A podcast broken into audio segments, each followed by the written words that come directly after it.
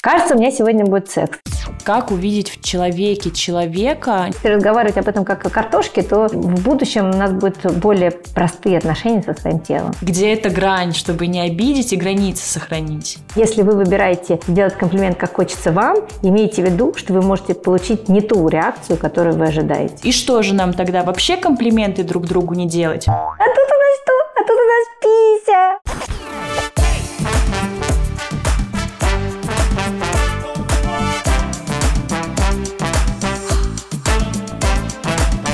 Привет, на связи Настя Кириченко, это второй сезон подкаста «Коротко и по телу». Здесь мы говорим о том, как работать с телом и любить свое дело. В этом сезоне я пригласила людей, чьи истории, на мой взгляд, важно услышать, чтобы почувствовать поддержку на пути к здоровым отношениям с телом. Наши гости проактивные, вдохновляющие, смелые, но одновременно такие же уязвимые со своим багажом знаний. Что помогло им, а что так и не получилось? Как те, на кого смотрят тысячи, выстраивают отношения с собой? Удается ли любить себя и свое тело в самые разные отрезки времени? Давайте узнавать вместе. И сегодня у меня в гостях Наталья Ремеш, писательница. На ее счету, насколько я нагуглила, уже 12 книг. Автор проекта «Просто о важном» и мультсериала про Миру и Гошу. А еще у Натальи супер полезный блог. Наталья, здравствуйте. И сразу вопрос, как бы вы описали, о чем ваш блог? Спасибо, что вы меня позвали. Я часто задаю своим читателям этот вопрос. Я не знаю, о чем мой блог. Скорее, наверное, о понимании себя, своих эмоций и о том, как научить этому пониманию своих детей. Mm-hmm. У вас их четверо. Да, у меня четверо разновозрастных детей, 4 года, 8 лет, 21-25, это все девочки. Поэтому мы много говорим об отношениях с телом. Круто. Вот именно поэтому, да, я вас со всей силы звала, и спасибо, что вы здесь. Тем для меня острая, болезненная, сложная. У меня очень сложные отношения с э, телом, и со всеми мифами и историями, которые вокруг этого есть. Поэтому я с радостью поделюсь э, своим опытом. Я бы, знаете, с чего хотела начать? Вчера в сторис у вас а, прочитала такую фразу, цитирую, «Это невероятная свобода видеть в человеке не набор половых признаков, а человека». И вот у меня вопрос, как увидеть в человеке человека, не цепляясь не только за гендер, но и за внешность, вот то, о чем мы здесь много говорим? Ой, интересный вопрос. У меня есть э, мультик, который называется «Что такое красота?». Там как раз мама главному герою, своей дочке Мире, рассказывает, что человек – это внутренний мир. Я когда приехала жить э, в Амстердам, я вышла замуж, и у моего мужа на тот момент было двое взрослых детей, 11 и 15 лет. И одна из них старшая, Жасмина, она очень э, творческая, много рисует, э, в общем, во всем себя выражает, э, в музыке, в живописи, фотографии. И мы часто ходили, когда в кафе какие-то, она смотрела по сторонам и говорила, смотрите, какая красивая женщина. Я поворачивалась, и в классическом понимании красоты я там не видела. Ну, какая-то... Я мне всегда хотела спросить, мне было неудобно, потому что я понимала, что Жасмин уже более прогрессивная, чем я. В чем же она там видит красоту? И в итоге я решилась в какой-то момент, когда она опять показала на какую-то женщину, которая, на мой взгляд, совершенно не была красивой, она сказала, ну смотри, какая красивая женщина. Я говорю, Жасмин, а в чем красивая, в чем? Она говорит, ну она как человек, человек красивый. И я вот поняла, что она не видит вот тех атрибутов, которые мы привыкли видеть, там, чтобы волосы, но пышные, чтобы там, не знаю, нос, но какой-то красивый, чтобы губы, но пухлые. Вот этого она сегодня не видит. Она видит человека, личность. И когда я стала обращать на это внимание, или, например, даже сейчас расскажу, как мы с ней шли по Риму, она мне показала на стену, и говорит, смотри, сколько здесь красивых оттенков. Смотри, сколько много цветов. А стена была серая. И сколько здесь цветов? Это серый цвет. И она мне начала описывать каждый э, оттенок серого цвета, и я вдруг поняла, что она видит мир по-другому. И когда ты начинаешь видеть мир так, ты, это так здорово обращать на это внимание, совершенно из другого ракурса смотреть на людей. Поэтому никаких комментариев из серии худая, толстая, длинная, короткая, вообще комментарии по поводу внешности мы в семье не отпускаем. У нас, мы эту практику на корню порубили. У нас есть человек, и только его внутренний мир. И когда ты видишь даже определяешь, вот как мы говорим о человеке. Вот у меня только что в гостях была Лида. Какая Лида? Первое, что мне хочется сказать, что у Лиды копна рыжих волос. И я себя даже от этого стараюсь э, притормаживать и говорить, Лида, она такая решительная, она так много может на себя взять, она так здорово реагирует на эмоции детей. И вот когда ты видишь характер человека, а не внешность, мне кажется, тогда ты видишь не гендер, не пол, не характеристики внешние, ты видишь именно ну, личность, именно человека и внутри, его внутренний мир. Ну, судя по тому, что вы говорите, у Жасмина так что-то такое софт-скилловое, то есть какая-то базовая настройка, а в вашем случае в отношении там семье это приобретенное, это прям навык, который вы отрабатывали, правильно я слышу? Ну, я думаю, что Жасмин это тоже приобретенное, потому что есть э, стереотипы воспитания, в которых она росла, а есть э, то, что она приобрела э, через искусство. Она очень много занималась искусством, и искусство учит, конечно, видеть совсем другое. Оно учит видеть, ну, по крайней мере, как ее учили, красоту изнутри. Они всегда говорят про красоту изнутри. И она, и, и Лола, наша вторая сверху дочь. Мне приходилось этому учиться, потому что я жила в постсоветском обществе, я слышала очень много о значимости внешности. Девочка должна быть ухоженной, красивой, что ты столько ешь, э, ну, посмотри, какая у тебя попа. Эти вот все присказки родительские, три волосины, шесть рядов. И это, может быть, не в отношении меня было сказано, это в отношении вообще всех вокруг, включая там себя, могли родители такие термины использовать. Потому что мы так росли, и для них это было нормально. И когда прошло столько времени, я сейчас понимаю, насколько жестокие, глупые, оценочные эти суждения, и как можно, в принципе, давать такие комментарии людям, ну, Сейчас мне уже будучи мамой, я совершенно не понимаю, не принимаю это, это кажется дикостью. Тогда это было нормой. Я думаю, что то, что сейчас норма, через 20 лет тоже перестанет быть нормой. Ну а как вот э, людям из подсоветского пространства, которые сейчас хотят видеть по-другому, вот как на ваш взгляд, что может поспособствовать вот этой перемене взглядов, как-то иначе видеть человека, не характеризовать его с порога по внешности? На самом деле просто это надо решить. Вот решить, что я так больше не буду делать. А для того, чтобы это решить, нужно понять, а это вообще окей, то, что я даю оценки внешности человека и задуматься, а почему это не окей. Для меня это не окей, потому что я не хочу, во-первых, обидеть человека, потому что я могу что-то сказать, что человеку будет неприятно. Например, я как человек, который всю жизнь борется с лишним весом, вот эта формулировка, бороться с лишним весом. Я ее просто с детства, она у меня, как я и рядом эта формулировка. Там моя мама и рядом эта формулировка. Моя сестра и эта формулировка. И когда я говорю другому человеку, который, например, весит, там, знаю, для меня там идеальный вес 54 килограмма, и я могу сказать, ну какая же ты худая, и мне кажется, что я просто осыпала ее комплиментами, в этот момент. А для человека это может быть болезненная формулировка, ему неприятно это слышать. Или, например, у нас есть э, Лола, вторая сверху дочка, которая всю жизнь слышит про свою красоту. И кажется, вот скажи любой женщине, наверное, какая ты красивая, ей будет приятно. А для Лолы это просто страшный триггер, она не может это слышать. Она не слышит в этом комплимент про красоту. Она слышит в этом, что ей в очередной раз не сказали о том, какая она умная, какая она творческая, какая она классная, какое у нее чувство юмора.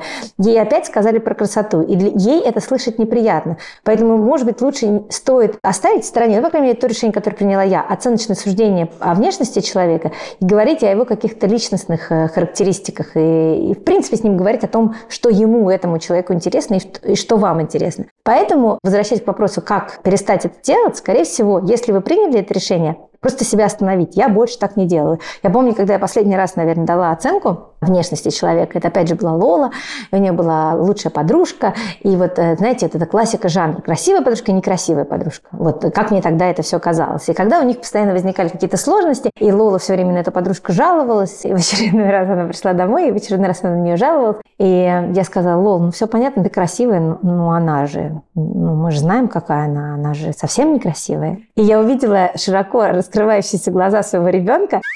Э, то есть для нее это была такая дикость, что я позволила такое сказать себе о другом человеке, и в частности тоже о ребенке. И я, я поняла, что это был последний раз, когда я отпустила такой комментарий, как неправильно объяснять конфликты детей с точки зрения внешности другого человека и вообще давать какие-то такие суждения. Ну вот, собственно, тогда я поняла, что больше я этого делать не буду, поэтому я себя каждый раз останавливаю. Конечно, у меня выскакивают, по крайней мере, не выскакивают, но я ловлю себя в этот момент и закрываю рот, когда мне хочется что-то такое сказать, но я сдерживаюсь. Сложно дается? Знаете, нейронные связи же заново как-то формируются в голове. Каждый раз проще и проще. Первые разы очень сложно. То есть ты просто и не знаешь, чем это заменить. Второй раз э, как-то удачнее, третий раз немножко проще, четвертый раз ты думаешь, а можешь все-таки сказать, ну, например, своим детям, ты понимаешь, что но ну, объективно ей не идет эта кофта, но объективно ей не нужно такую кофту надевать. А потом ты думаешь, а что значит объективно? Это же все равно субъективно. Это же все равно мое личное мнение, а ее мнение может быть другое. И мы всегда эту фразу употребляем в семье, что мы люди разные, вот у меня так, а у тебя по-другому. Например, я приготовила детям, сварила пельмени, и мне кажется, что они остыли. И я говорю своей младшей четырехлетней дочери, они остыли, Кай, уже остыли. И она мне всегда возвращает, мама, но тебе остыли, а для меня не остыли, для меня они горячие, потому что мы с тобой разные люди. И мне так это нравится, что теперь, если кто-то им говорит со стороны, что ты плохо выглядишь, у тебя слишком короткие волосы, слишком длинная кофта, то это ты так думаешь, а я думаю по-другому. Да, и я как раз у меня сразу пара вопросов. Во-первых, откуда столько мудрости в Кае? Вот откуда она понимает, что вы разные, и для нее горячие пельмени это не значит, что для вас, и, и вот в обратную сторону. Ну, это мне пятерочку можно поставить в дневник материнства. Я постоянно это повторяю. Чтобы для... Мне кажется, это очень важно, чтобы они не зависели от оценок других людей, чтобы они сами себе не то что давали оценки, чтобы определяли, что для них горячее, холодное, что красивое, некрасивое.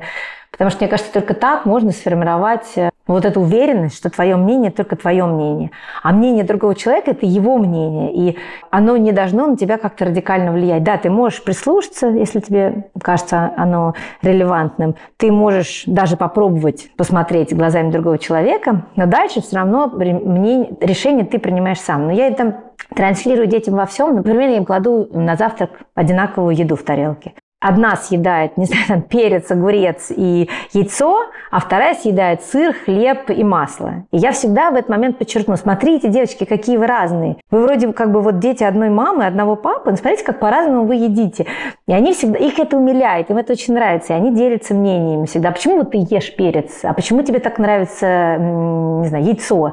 И они привыкают к тому, что все люди разные даже внутри одной семьи. Круто, это ведь самое то на замену вот этим сравнением, а вот Маша, а вот Света доела, а вот твоя сестра уже сделала уроки, а ты еще нет. Это вот хорошая альтернатива сейчас, может быть, кто слышит нас, а, вспомнит такие моменты, флешбеки. Когда говорили про комплименты, Наталья, вспомнила, я как-то обсуждала в блоге и вообще со своими подопечными в работе, в, у нас wellness-сферы, в которой я больше 10 лет, вопрос комплиментов по поводу похудения и набора веса. И у нас принято, если мы заметили, что человек немножко сбросил вес, мы говорим, вау, как ты похудела. И я говорила о том, что эти комплименты подсаживают на вот это социальное одобрение, и когда мы по каким-то причинам набираем вес, мы сразу чувствуем, что мы социально неодобряемые, что мы, значит, какие-то не такие. В ответ на эти рассуждения мне отвечают, и что же нам тогда вообще комплименты друг другу не делать? Переадресовываю к вам этот вопрос. И что же нам тогда? Не говорить Лоле, что она красивая, не говорить малышкам, что они там какие-то и классные в этих кофточках? Ну, во-первых, если говорить про детей, я бы говорила, наверное, красивое платье, а не ты красивая в платье. Потому что для меня ты красивая и с грязными волосами, вывалившаяся в грязи, потому что для меня это просто олицетворение счастливого детства. Платье может быть красивое, там, не знаю, туфли могут быть красивые. Прическа для меня красивая в любом раскладе. Тогда она не будет стремиться выглядеть только в платьях э, красиво, а, не знаю, ей может удобно штаны носить в это время. А по поводу взрослых людей. Я честно считаю, что комплименты нужно делать очень осторожно. Потому что, объективно говоря, вот это вот ощущение, что когда тебе говорят, «Э, как ты хорошо выглядишь, а через две недели тебе это перестают говорить, а ты знаешь, что ты плюс 2 килограмма, и ты начинаешь одевать сразу большие-большие кофты, чтобы тебя было не видно. Осторожно, потому что внешность большое значение э, имеет для человека. И это вот другая сторона вопроса, с которой я все время борюсь, о том, насколько нам стоит делать фокус на внешности э, людей, своей внешности, внешности окружающих нас людей, внешности детей. Чем больше мы уделяем внимание теме внешности, тем более значима она становится, например, для наших детей. А чем больше мы говорим о личности, тем больше личность для них значима. И э, мне кажется, что с комплиментами нужно осторожно. Не знаю, мне кажется, может быть, правильнее сказать что-то общее из серии, как ты классно выглядишь, чем э, делать э, акцент на том, что конкретно классно выглядит. Или я, например, вот я, кстати, один раз в своей жизни была в Америке, и я увидела, как люди комментируют э, твой внешний вид. Они говорят, вау, откуда такие классные кроссовки? Ну, кроссовки действительно классные. Кому-то причем классные, а кому-то не классные. И ты говоришь, о, я там купила, не знаю, Бейкер Стрит, что-то такое. Ой, откуда такой рюкзак? Все. Есть у меня этот рюкзак или нет, он меня не оценивает э, как личность, никак не характеризует как личность. Это просто комплимент моему рюкзаку. Мне кажется, вот это вот здорово. Упростит жизнь э, в тех ситуациях, когда ты выглядишь не очень хорошо. Угу. А мне еще кажется, что это комплимент твоему вкусу, как считаете? Да, но тут опять вкус у всех разный, да, то есть у кому-то нравится, будет вот этот рюкзак помятый, э, у меня есть один рюкзак, он выглядит, как будто он из бумаги сделан, и меня постоянно комментируют все его. Кому-то он понравится, а кому-то, наверное, моим там московским друзьям, им покажется, что это какой-то страшный даунгрейд, и в таком ходить вообще нельзя. Но, наверное, если мне нравится этот рюкзак, и 25 человек вокруг сказали какие-то хорошие слова по поводу этого рюкзака, я, наверное, почувствую себя, вот лично я, классно, потому что я буду думать, о, это какой-то индивидуальный стиль, наверное. Наверное, мне стоит развиваться в эту сторону. Это, кстати, одна из моих больших проблем, вот лично моих. Я очень долгие годы жила с комментариями, что я странно выгляжу, странно одеваюсь, что я очень странная. И только когда я стала заниматься публичной деятельностью, я только тогда, когда мне стали расти соцсети, я только тогда стала слышать от людей, Наташа, у вас такой интересный индивидуальный стиль. И я такая, у меня есть стиль. Серьезно, я всю жизнь слышала, что я безвкусно одеваюсь и что я не могу хорошо выглядеть. И вот тогда комментарии людей, когда они стали подчеркивать именно индивидуальность мою, они мне стали очень приятны, и они меня усилили в этом желании. То есть я стала понимать, что вообще-то я могу одеваться, как я хочу, и это будет отражение моей личности, моей индивидуальности. Поэтому, наверное, такие комментарии мне лично были приятны. Да, понимаю, о чем вы. Вот вы сейчас сказали про Америку. Я знаю, вы жили в Москве, сейчас в Амстердаме. Как, по-вашему, отличается вот это вот оценочное суждение людей в быту, в менталитете к друг другу? По внешности, по гендеру? А, ну вот я живу в Амстердаме уже 9 лет.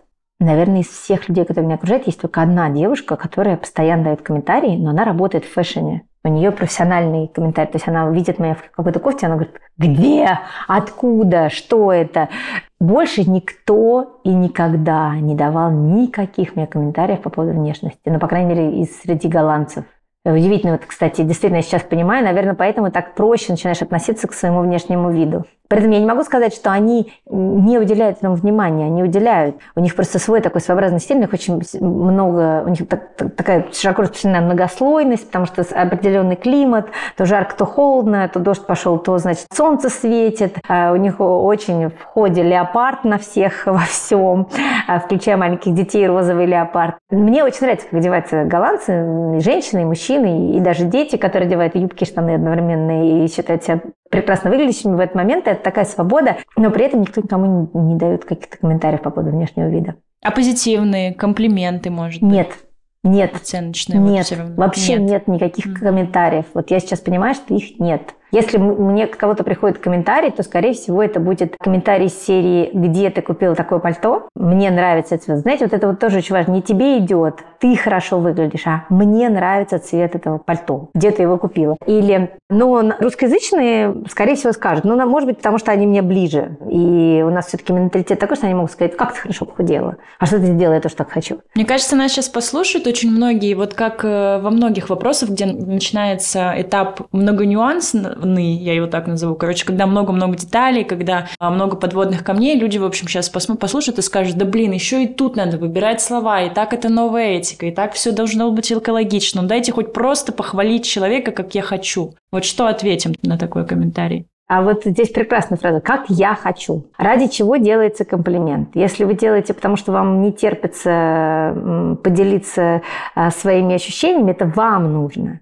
Это вы хотите сделать комплимент. Но тогда вы можете э, ожидать, что тому человеку будет неприятно. Вы можете сделать комплимент такой, что ему будет неприятно. Тогда учитывайте, когда вы говорите другому человеку, как хотите вы, что ему может быть неприятно, и его реакция, иногда невербальная. Вы увидите это по мимике, по движению, не знаю, рук, по повороту головы, что человеку неприятно. Тогда, если вы выбираете сделать комплимент, как хочется вам, имейте в виду, что вы можете получить не ту реакцию, которую вы ожидаете. Если вы с этим окей, то, пожалуйста, говорите, как вы хотите. Класс, спасибо, интересно. Мы сейчас говорили, и вот то, что вы показываете в блоге, то, что рассказываете о своих девчонках, а, говорит как раз о том, что у них гораздо, вот я позволю сейчас себе оценить или сравнить, может быть, с собой, с своим окружением, гораздо более мудрое отношение к себе и там самоощущение какое-то очень похоже на здоровое. Но чтобы вот так воспитать, чтобы это передать, нужно же это в первую очередь в себе взрастить, насколько я понимаю. Как у вас со своим телом? Как было, как стало, что помогло изменить это? Вот вы немножко уже про это поговорили, я бы хотела еще немного там побыть в этой теме теме?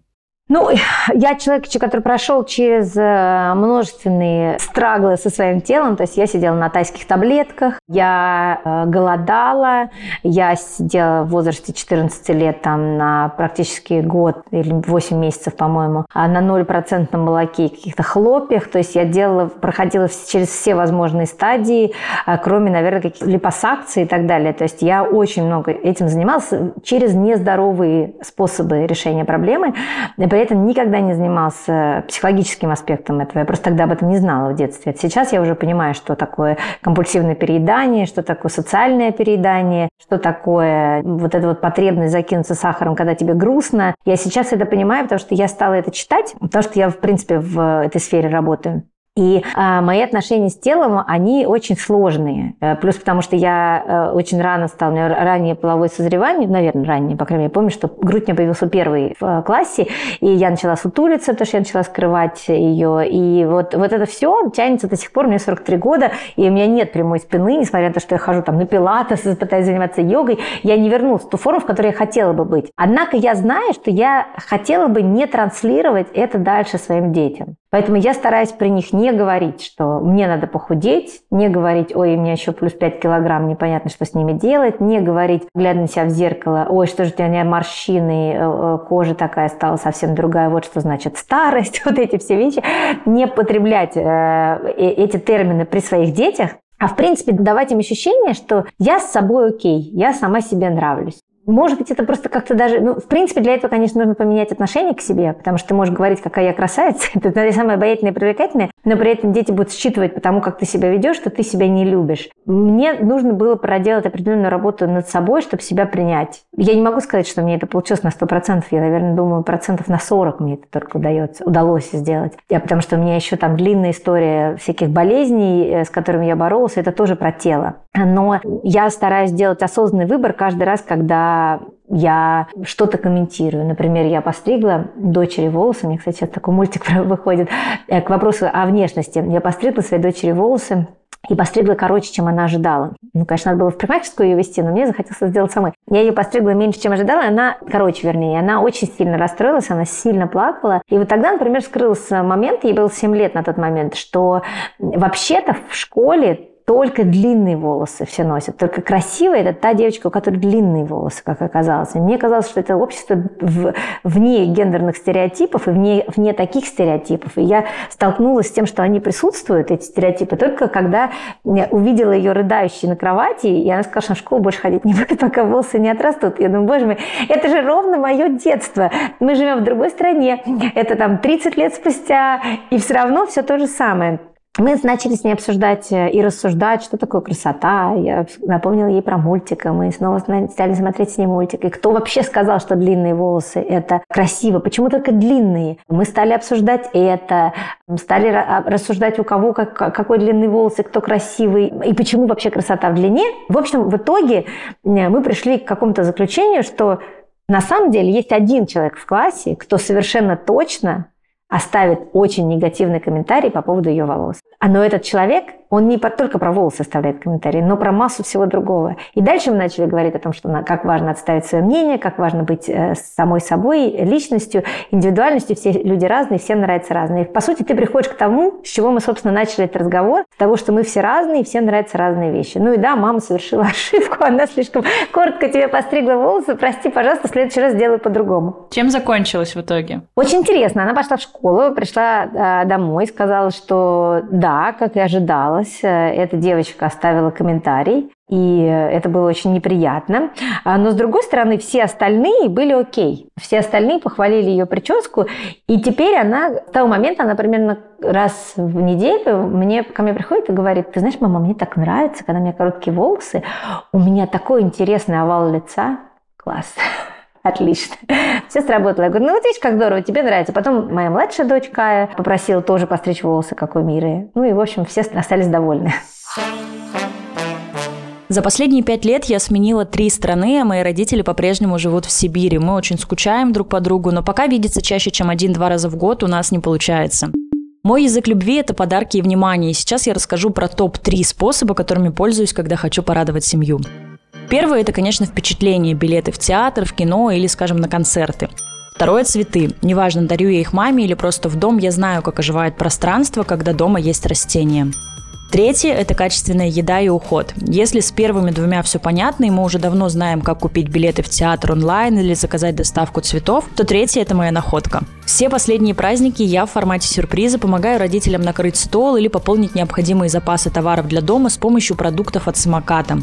Например, на Новый год я порадовала папу и брата натуральными стейками от самоката с чистым составом, без искусственных красителей, консервантов и усилителей вкуса. Ну а маме, кроме всех прочих подарков, пополнила бытовые запасы. Среди них, например, эко-концентрат пенка для мытья посуды, которую я сама использовала, когда жила в Москве. Это экологичное средство для мытья посуды с антибактериальным эффектом. Его фишка в том, что одна капсула – это пол-литра средства. Родителям еще долго не придется думать о закупках. Поставщики самоката следят за тем, чтобы продукт был безопасным, проверяют его в несколько этапов и сертифицируют идентифицирует. Это значит, что я могу не переживать за качество и здоровье самых дорогих мне людей.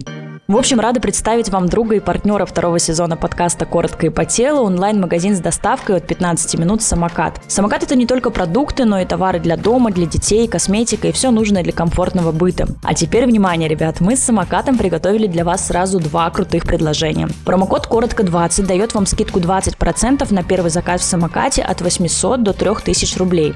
А промокод «Коротко10» скидку 10% на продукты и товары под брендом «Самокат» при заказе от 700 рублей для тех, кто уже пользуется сервисом. Оба промокода можно использовать один раз, так что ловите удачу за хвост. Все ссылки в описании.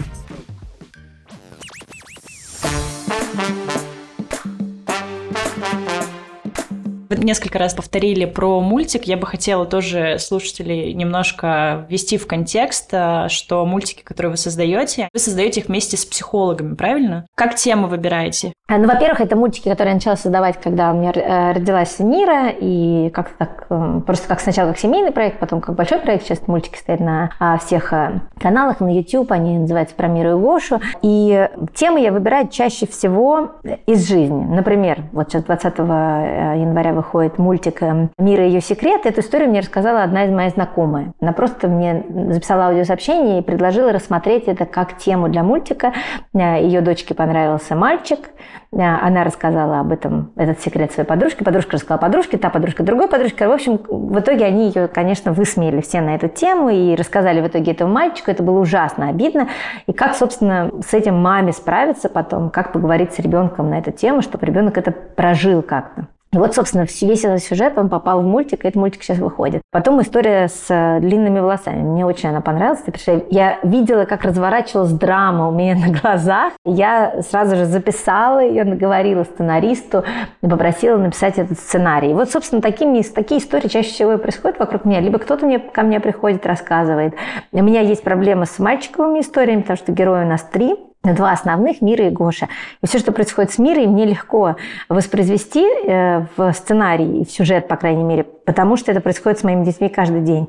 А то, что происходит с мальчиками, там несколько другой мир, мне сложно. Поэтому, когда ко мне приходят какие-то истории про мальчиков, я очень рада. А, потому что мне на это фантазии не хватает. Я живу с девочками, я жила с сестрой в свое время, то есть у меня мальчиков э, вокруг меня очень мало. Но тем не менее, насколько я вот слышу, читаю вас, вы все равно изучаете эту тему, и про мальчиков вы много говорите. И я вот хочу задать вопрос. А, я часто замечаю, по парням, по мужчинам, а, что сейчас вот те, которые моего, нашего поколения и старше, очень стесняются своей женской стороны, какой-то феминности и наоборот отсутствие какого-то должного количества мускулинности, вот этой мужественности. Как думаете, как считаете, связано ли это с теми фразами из детства от родителей, что мужчины не плачут, ты должен быть сильный, соберись. И вот чем это заменить, если это действительно в этом есть прямая связка? Ну, в целом есть же в, во всей культуре, визуальной культуре, все, что мы видим, есть определенный образ классного пацана и классной девчонки, да, это мы видим, есть ли какой-то образ, я вот сейчас пытаюсь вспомнить, какой-то фильм,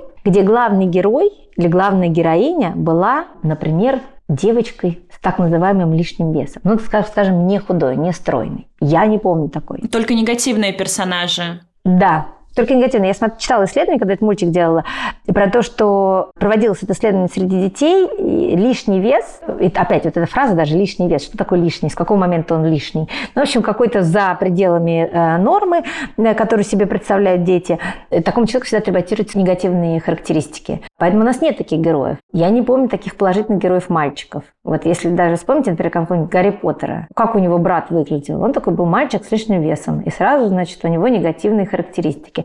И все фильмы, которые у меня всплывают в голове, часто очень такие отрицательные герои. Положительных героев таких нет. Соответственно, обычно это все-таки такой мальчик с неплохой такой фигурой, а, с плечи, а, мы это видим. А если там есть какая-то романтическая история с девочкой, то совсем точно он будет прям такой с прекрасным телосложением. И он будет явно маскулинный. В нем будет много маскулинности. Соответственно, вот тебя дети с этим и ассоциируют. А если ты не попадаешь под норму, ты сильно напрягаешься на этот счет. Мне Лол рассказывала, когда ей было 12 или 13 лет, интересную такую историю. Она рассказывала, как все дети в этом возрасте делают селфи. Я не могу это передать сейчас, поскольку нас с вами не видят, я постараюсь словами. Она рассказывала, что, значит, девочки складывают руки по бокам так, чтобы у них появилась, э, не знаю, как назвать, продольная линия в груди. И так и делают селфи, так вот фоткаются. А мальчики складывают руки ну, на груди, соответственно, рука под руку, но не так, чтобы у них обе кисти оказались внизу, и чтобы у них таким образом э, мускулы выступали. Они все так делают селфи уже в 13 лет. Соответственно, у тебя так появляются мускулы. Ну, как бы, да, вот, вот так это выглядит. И, конечно, если, то есть, например, если ты э, тонко чувствующий родитель, а я себя так, такой считаю, если я увижу такое селфи своего ребенка, я, скорее всего, поговорю, ой, интересно, интересно, смотри, у тебя здесь грудь видна, да, а, а как так получилось? я же понимаю, как она это сделала. А для тебя это важно? А расскажи, что, а, а я это прокомментирую. Но большинство родителей, конечно, не увидят это, ну, потому что я в психологии, психологией занимаюсь, я не профессионально занимаюсь, вокруг меня э, команда психологов, и я очень много читаю, уже последние 9 лет я читаю только на эту тему. Поэтому я это увижу. У меня уже профдеформация. И мне ребенок часто говорит, мам, пожалуйста, не надо только сложных вопросов своих, она от них устала. Но чаще всего родители это не увидят и не прокомментируют, и ребенок так и застрянет вот в этой позе селфи, вот такой вот, который он будет делать долго-долго-долго. А потом э, я помню женщин, которые мне рассказывали, как они занимаются сексом, у них маленькая грудь, и поэтому они обязательно стараются, чтобы волосы легли на грудь, чтобы мужчина эту грудь, собственно, не видел во время секса, потому что грудь маленькая. Ой, тема, конечно, больная. Но интересная. Вот, кстати, про половое воспитание вообще. Как к нему подобраться, чтобы человек, неважно, девушка, мужчина, не стеснялись своего тела, не стеснялись говорить о том, что им нравится, партнеру говорить, себе признаваться в этом, там, изучать свое тело, как подобраться вообще к этому, как поговорить с ребенком, что говорить. Ну, это такая гигантская, просто бесконечная тема, наверное, на котором же, наверное, я всегда думаю о том, что, наверное, нужно, чтобы был какой-то отдельный подкаст, в котором бы очень много таких вопросов обсуждались, и там нескончаемое количество эпизодов могло бы быть. Но в первую очередь, наверное, самое простое, что можно сделать, это перестать э, глупо себя вести, как подросток, родителю имеется в виду, когда обсуждается телесность. Потому что чаще всего родители, даже с маленьким ребенком, это у нас ручки, это у нас ножки, это у нас животик, а тут у нас что? А тут у нас пися. Вот это вот. И вот это вот мы траншируем своим детям, что пися – это очень смешно. На самом деле это не смешно, это просто орган. И это дальше уходит с детьми во взрослую жизнь. Это, это недавно кто-то мне рассказывал из э, подписчиков, что нет ничего менее сексуального, как чем бородатый дядька, который говорит слово «пися». Вот это как раз о том, как мы во взрослом возрасте не умеем об этом говорить, потому что у нас остались детские термины, детские реакции, вот это вот хихиканье э, эм, или какие-то реакции родителей, когда дети что-то такое приносят. Я, я, я знаю истории о, о том, как дети находили презервативы у родителей, и родители падали в обморок, там тема табуировалась руками и ногами как только мы все это табуируем, хихикаем и говорим об этом не как о картошке. Вот представьте, вот ребенок приходит и говорит, мама, какие есть виды картошки? И ты говоришь, ну вот смотри, вот бывает батата, бывает вот такая, можно сварить, можно пожарить. Потом ребенок приходит и говорит, что такое секс? И мама сразу падает в обморок. Если мама будет говорить про секс или вообще про тело, про половые органы в таком же формате, как про картошку, то мы уже перестанем как бы продолжать цикл вот этих странных реакций на тему э, тела. А, у меня, кстати, интересно, сейчас вы сказали, два дня назад у меня дети сели, и кто-то из них задал вопрос, что-то такое, я не помню, про половые органы. Я не знаю, как пошло, я помню, что я э, себя я помню в моменте, как я залезаю в Google и ищу, значит, картинку вульвы нарисованную. И я говорю, давайте посмотрим, что у нас там есть. Они такие, давайте. Ну, вот им 4-8 лет. Я открываю картинку. Я говорю, смотрите, вот это у нас я смеюсь, потому что я помню, что они делали. Я не буду это рассказывать, потому что все-таки это их частная жизнь, но как они на это реагировали, как они начали этот вопрос исследовать. Значит, вот это здесь вульва. А вот это что? А вот это вот тот самый шарик, про который мы с вами много раз говорили, он вот здесь находится. А, окей, тот шарик, который делает приятно. А, понятно. А дальше что? А здесь у нас там а, анус. А отсюда ты писаешь, отсюда рождаются дети. Я все это показала им на картинке. Я это увидела, наверное, лет 35 когда вот я вообще поняла, как это все выглядит на картинке, что у меня там есть. Они это увидели вот в 4-8 лет. Все, понятно, вопросов нет. Никто не хихикал, никто не, как бы не дергался. Все, это просто строение половых органов. Они параллельно лазили э, по лазилке в своей комнате, периодически спускались и спрашивали, где, где анус? Я говорю, вот здесь. А что между анусом и э, мочей спускательным каналом? Не помню, как там было написано на английском. Я говорю, вот здесь вот так это выглядит. В общем, а покажи еще картинку.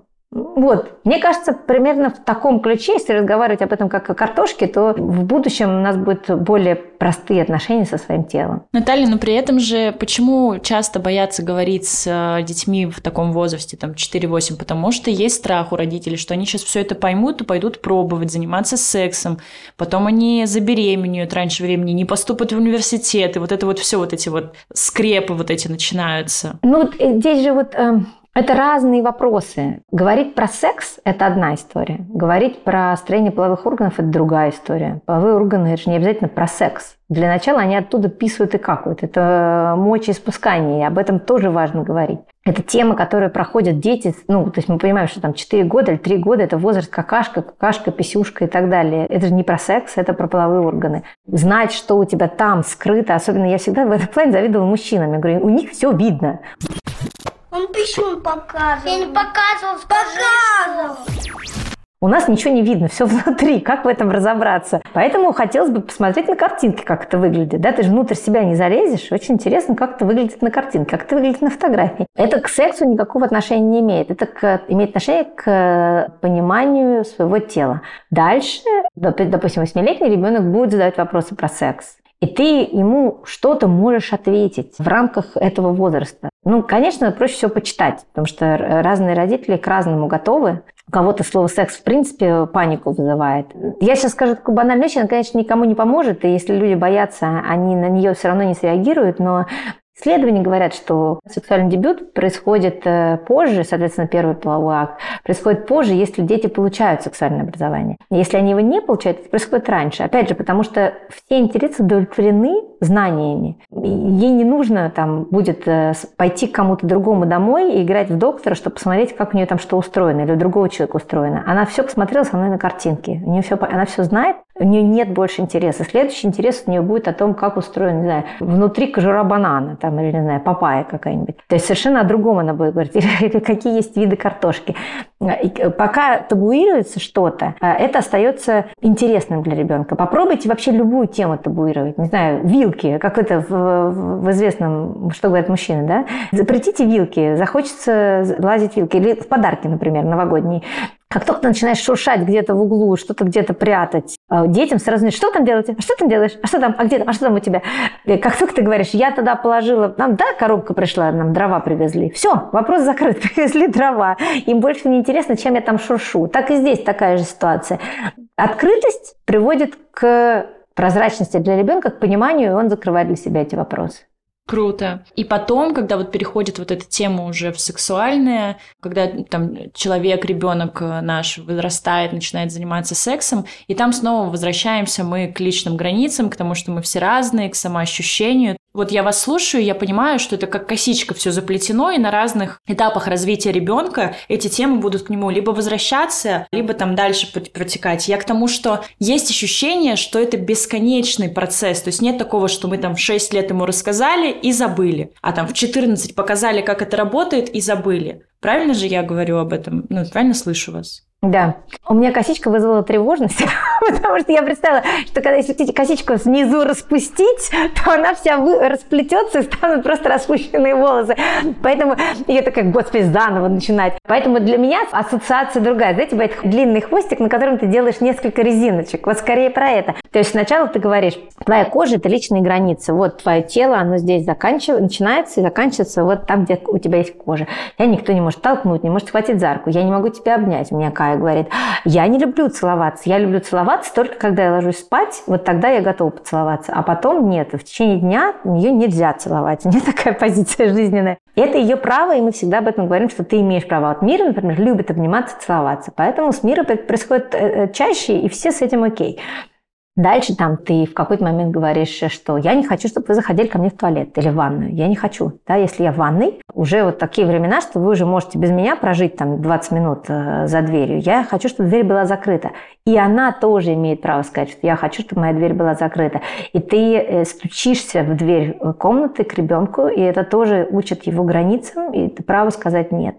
А потом в какой-то момент приходит какая-нибудь тетя, или у меня была ситуация, э, приходила а, женщина, ну, то ли няня у нас была, то ли женщина, которая убиралась. У нее был какой-то полет эмоций, она схватила ребенка, начала его целовать, моего ребенка. Ты это тоже проговариваешь потом. Ты говоришь, так нельзя делать. Ну, то есть ты, конечно, сначала скажешь это этому человеку взрослому, ты, говоришь ребенка, так нельзя было делать. Она не имела права это делать. Ты должна сказать, окей, это нет, и ты э, правильно сделала, что ты сказала нет. А, там еще через два года она тебя спрашивает, а как я вообще залезла к тебе в живот? Ты начинаешь говорить, вообще это происходит а, путем оплодотворения, внутри мамы есть такое место, где прячется ребенок, и бла-бла-бла, ты рассказываешь это. И это постоянно, то есть это как э, вопрос любых отношений, я обсуждаю, наверное, по 25 раз в месяц отношения между моими детьми друг с другом. Ты ударила Каю, а Кая в этот момент ударила тебя. Вот этого делать нельзя, потому что то-то, то-то, или вы как бы поругались из-за этой игрушки. Давайте вспомним, у кого все-таки приоритет. Если она первая взяла игрушку, значит, она играет в эту игрушку. Так и здесь. Кая, ты не можешь брать вещи мира, потому что это ее личные вещи. Вот на этой полке лежат только ее личные вещи. И это тоже про границы. А дальше личные вещи перерастают, не знаю, в личные майки. А личные майки перерастают в зубные щетки. Вы чистите зубы разными зубными щетками, это тоже гигиена. А дальше это перерастает... Ка, извини, пожалуйста, но Мира больше не хочет с тобой мыться в ванной. Она хочет мыться в душе. Вот ей сейчас так важно мыться одной. Дальше, дальше, дальше, дальше, дальше. И так ты растишь этого ребенка до момента, когда он, он тебе приходит и говорит, как в свое время Лола пришла и сказала, а вы знаете, что когда-нибудь я буду заниматься сексом? Да, я знаю, Лола, это нормально, это здорово, это случится, да. А вы к этому готовы? Да, конечно, я понимаю, что ты когда-нибудь будешь заниматься сексом. Окей, а дальше через, через какое-то время тебе приходит ребенок и говорит, кажется, у меня сегодня будет секс. Ты так, ну, удачи. Не забудь о средствах предохранения. Вот. Дальше наступает момент, когда ребенок приходит, например, тебя все вываливает, все подробности. Ты говоришь, ты знаешь, мне кажется, это уже твоя личная жизнь, и я не уверена, что я готова слышать эти подробности. Или она тебя спрашивает, у меня тоже было, были эти ситуации. Вы с папой еще занимаетесь сексом? И ты говоришь, ты знаешь, это наша личная жизнь, я бы не хотела с тобой это обсуждать, вот. Э, это нормально, что ты спросила, конечно, тебя это интересует, но я бы не хотела об этом говорить. Мне кажется, это так может ранить. Я, конечно, на себя сразу перекладываю. Или, наверное, меня бы ранило, если бы я маме рассказала, решилась рассказать о своем там первом, втором, десятом сексе, и она бы сказала, ну это уже твоя личная жизнь. Где эта грань, чтобы не обидеть и границы сохранить? Это очень важный, кстати, комментарий, потому что я это обсуждала с сексологом. Попала однажды на лекцию сексолога и задала ей вопрос. Что мне делать? У меня дети приходят и сливают мне все подробности их секса, а я не готова это слышать. Мне прям до тошноты, потому что мы биологически устроены так, что мы не хотим слышать про секс своих детей. И дети не сильно хотят слышать про наш секс. И здесь очень важный момент. Она мне сказала, что эту грань нужно держать, потому что, с одной стороны, там может быть какой-то абьюз сильный, и ребенок может прийти тебе и рассказать то, что, например, его сильно очень беспокоит. Например, было какое-то насилие, и он вдруг тебе решит об этом рассказать, и тебе нужно его поддержать. А с другой стороны, тебе важно очертить границу, что сексуальная жизнь – это не то, что я бы хотела обсуждать со своими детьми. И здесь, конечно, очень такое все на кончиках пальцах. Поделиться – да, сказать, что у тебя классный секс с этим человеком – да, Но кто как кончает и как происходит проникновение, я не готова слышать. Я тоже имею на это право, потому что это мои личные границы тоже. И мне кажется, в принципе, к моменту, когда дети начинают заниматься сексом, уже какая-то сепарация произошла между вами. И это еще один повод для того, чтобы прожить эту сепарацию. Сепарация вообще же тяжело дается. Вот у меня сейчас ребенку 8 лет, третьему ребенку, и я вижу, как она сепарируется, как много она проводит времени со своими друзьями. Мне уже сложно. И мысль о том, что она будет заниматься сексом, мне она очень тяжело дается. Но это сепарация, мы проживем это. И вот то, что вы говорите, вам было бы, наверное, больно это слышать, да, но вы все равно это проживете. И вы будете идти дальше, и у вас ваши отношения с, с родителями будут строиться по-другому уже. И мы будем понимать, что, ну, окей, с мамой секс не обсуждаем. Ну, или обсуждаем вот только так, или обсуждаем, не знаю, во всех подробностях. Зависит от того, какие правила у вас в семье. Мне даже пришла мысль в голову, что наверняка какая-нибудь мама ради того, чтобы остаться очень близкой с дочерью или с сыном, продолжит, э, вопреки своим ощущениям, обсуждать подробно секс. Мне кажется, это, конечно, уникальный случай, потому что в моем окружении с родителями секс э, практически не обсуждался никогда. Но вот новое поколение, да, например, или дети таких родителей, как вы. И мне кажется, что чтобы не сепарироваться, родители готовы это, скажем так, терпеть. Более того, родитель будет задавать вопросы. А как это было? А что это было? А что он сделал? А что она сделала? То есть э, эта практика такая распространенная на самом деле, потому что это возможность контроля. Если ты знаешь, ты обладаешь знанием, ты контролируешь, ты можешь дать оценку, ты можешь прокомментировать, ты можешь изменить отношение ребенка к этому.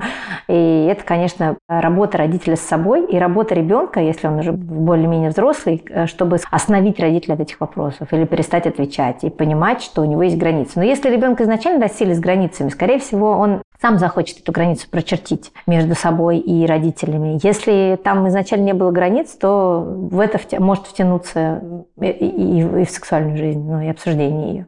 Вот я сейчас, исходя из того, что вы говорите, делаю для себя, как для будущей мамы, такой вывод, что круто, если я успею обсудить все эти вопросы со своим ребенком до того, как у него случится первый секс, чтобы потом уже, когда он случился, у меня не было тревоги, что он что-то не знает, и отказавшись с ним обсуждать детали, я, возможно, упущу что-то очень важное. Вот э, какую оценку ставите моему выводу? Оно ну да, вот я еще раз э, хочу подчеркнуть, что обсуждать секс – это изначально не про секс. Это про отношения с телом, про физиологию, про границы. То, что мы начинаем обсуждать с детьми, не знаю, с двух лет, да, когда вот она прыгает на мне, э, двухгодовалый ребенок, и я ей говорю, мне больно, это моя грудь, ты мне сейчас сделаешь больно. И она меня спрашивает, а почему грудь больно? Я говорю, потому что здесь мягкие ткани, и мне здесь очень больно, когда ты на меня падаешь, пожалуйста, аккуратней здесь. Вопрос в том, что если ты с ребенком это обсуждаешь 2 года, в 3, в 4, в 5, в 6, то в 15, когда у нее произойдет первый секс, у нее не будет сложности или у него прийти к родителю и сказать,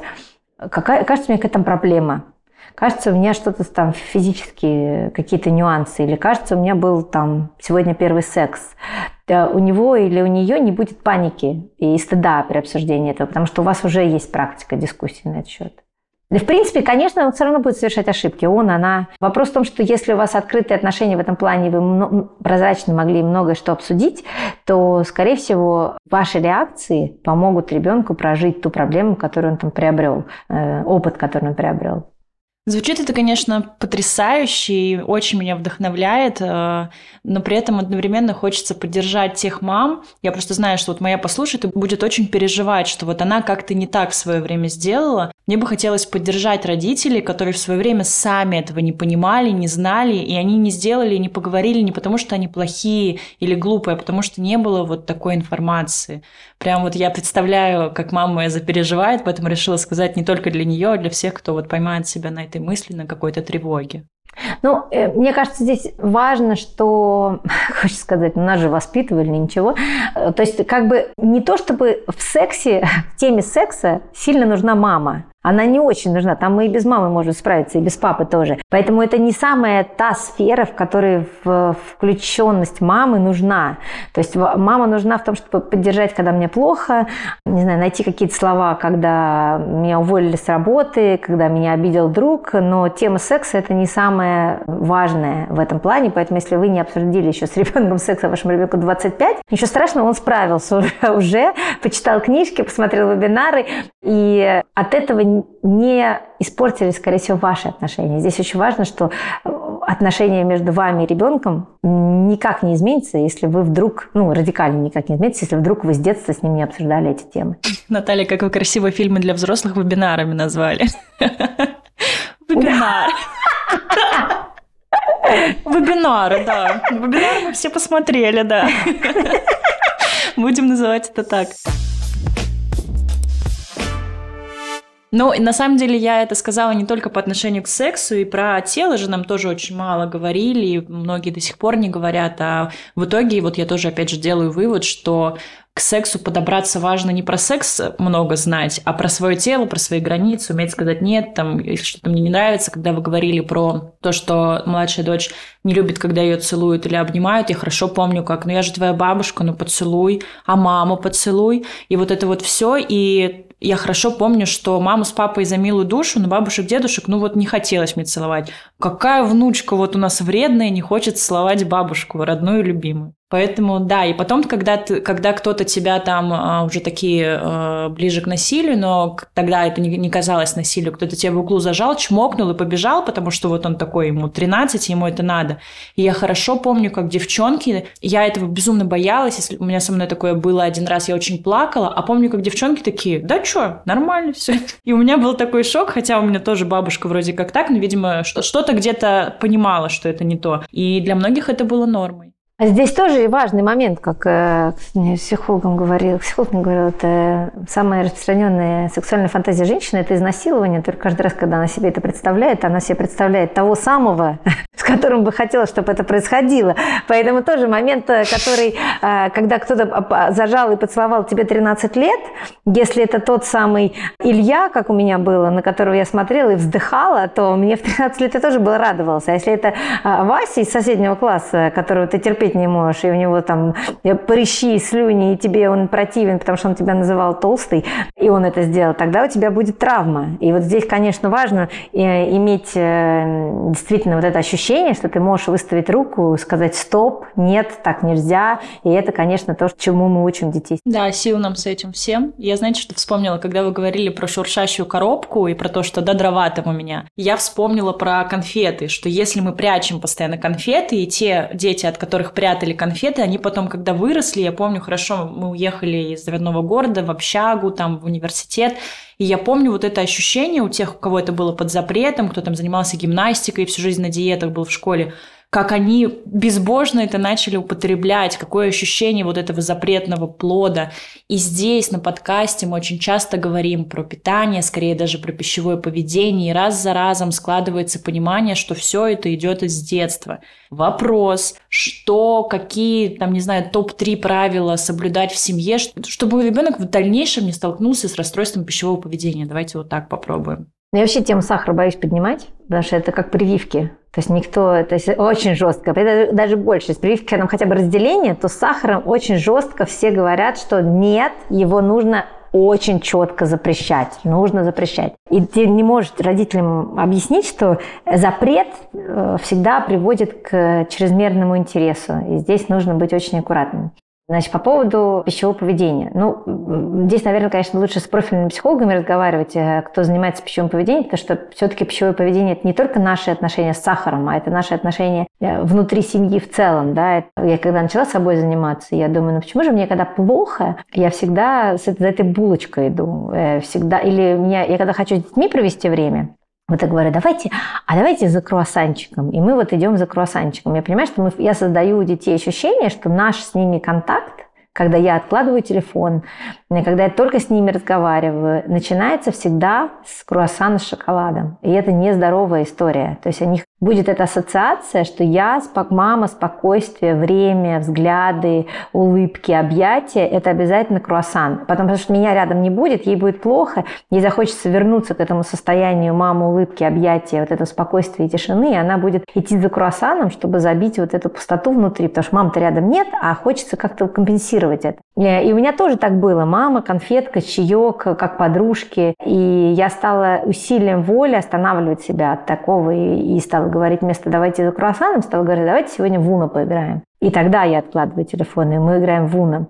Топ-3. Первое. Не компенсировать недостаток э, тепла или не компенсировать слезы, не компенсировать переживания едой. Давать человеку проживать. Это тоже, кстати, то, что часто родители делают. Когда ребенку плохо, а мы переключаем внимание на еду. Вот этого делать не надо. А это связано с тем, что родители не умеют проживать эмоции ребенка. То есть ребенок плачет, нам его лишь бы как-то вот утешить, потому что нам становится тревожно. А второе, не создавать э, позитивные эмоции вокруг еды. Не начинать вот как я это делала ошибочно, и как я потом перестала делать, со сладкого, с мороженого. И вот праздник у нас всегда начинается только со сладостей не делать так. И третье, не демонизировать этот самый сахар, то есть не говорить только одну конфету в день, иначе ты будешь там и так далее. Не демонизировать, лучше сохранить тогда одну конфету, чтобы она у вас лежала, одна конфета, а больше не было, потому что даже у нас, у взрослых, очень сложно. Мы сложно можем себя проконтролировать. Например, я, если у меня лежит целиком шоколадка, а я съела кусочек, а дальше хочу доесть ее целиком. А вот сейчас уже, спустя несколько лет работы над этим, у меня лежит шоколадка, я ее не трогаю. А раньше это было очень сложно, когда это все время было под запретом. И четвертое обязательно добавлю отношения со своим телом, не давать вот этих вот негативных комментариев, то, о чем мы говорили в начале.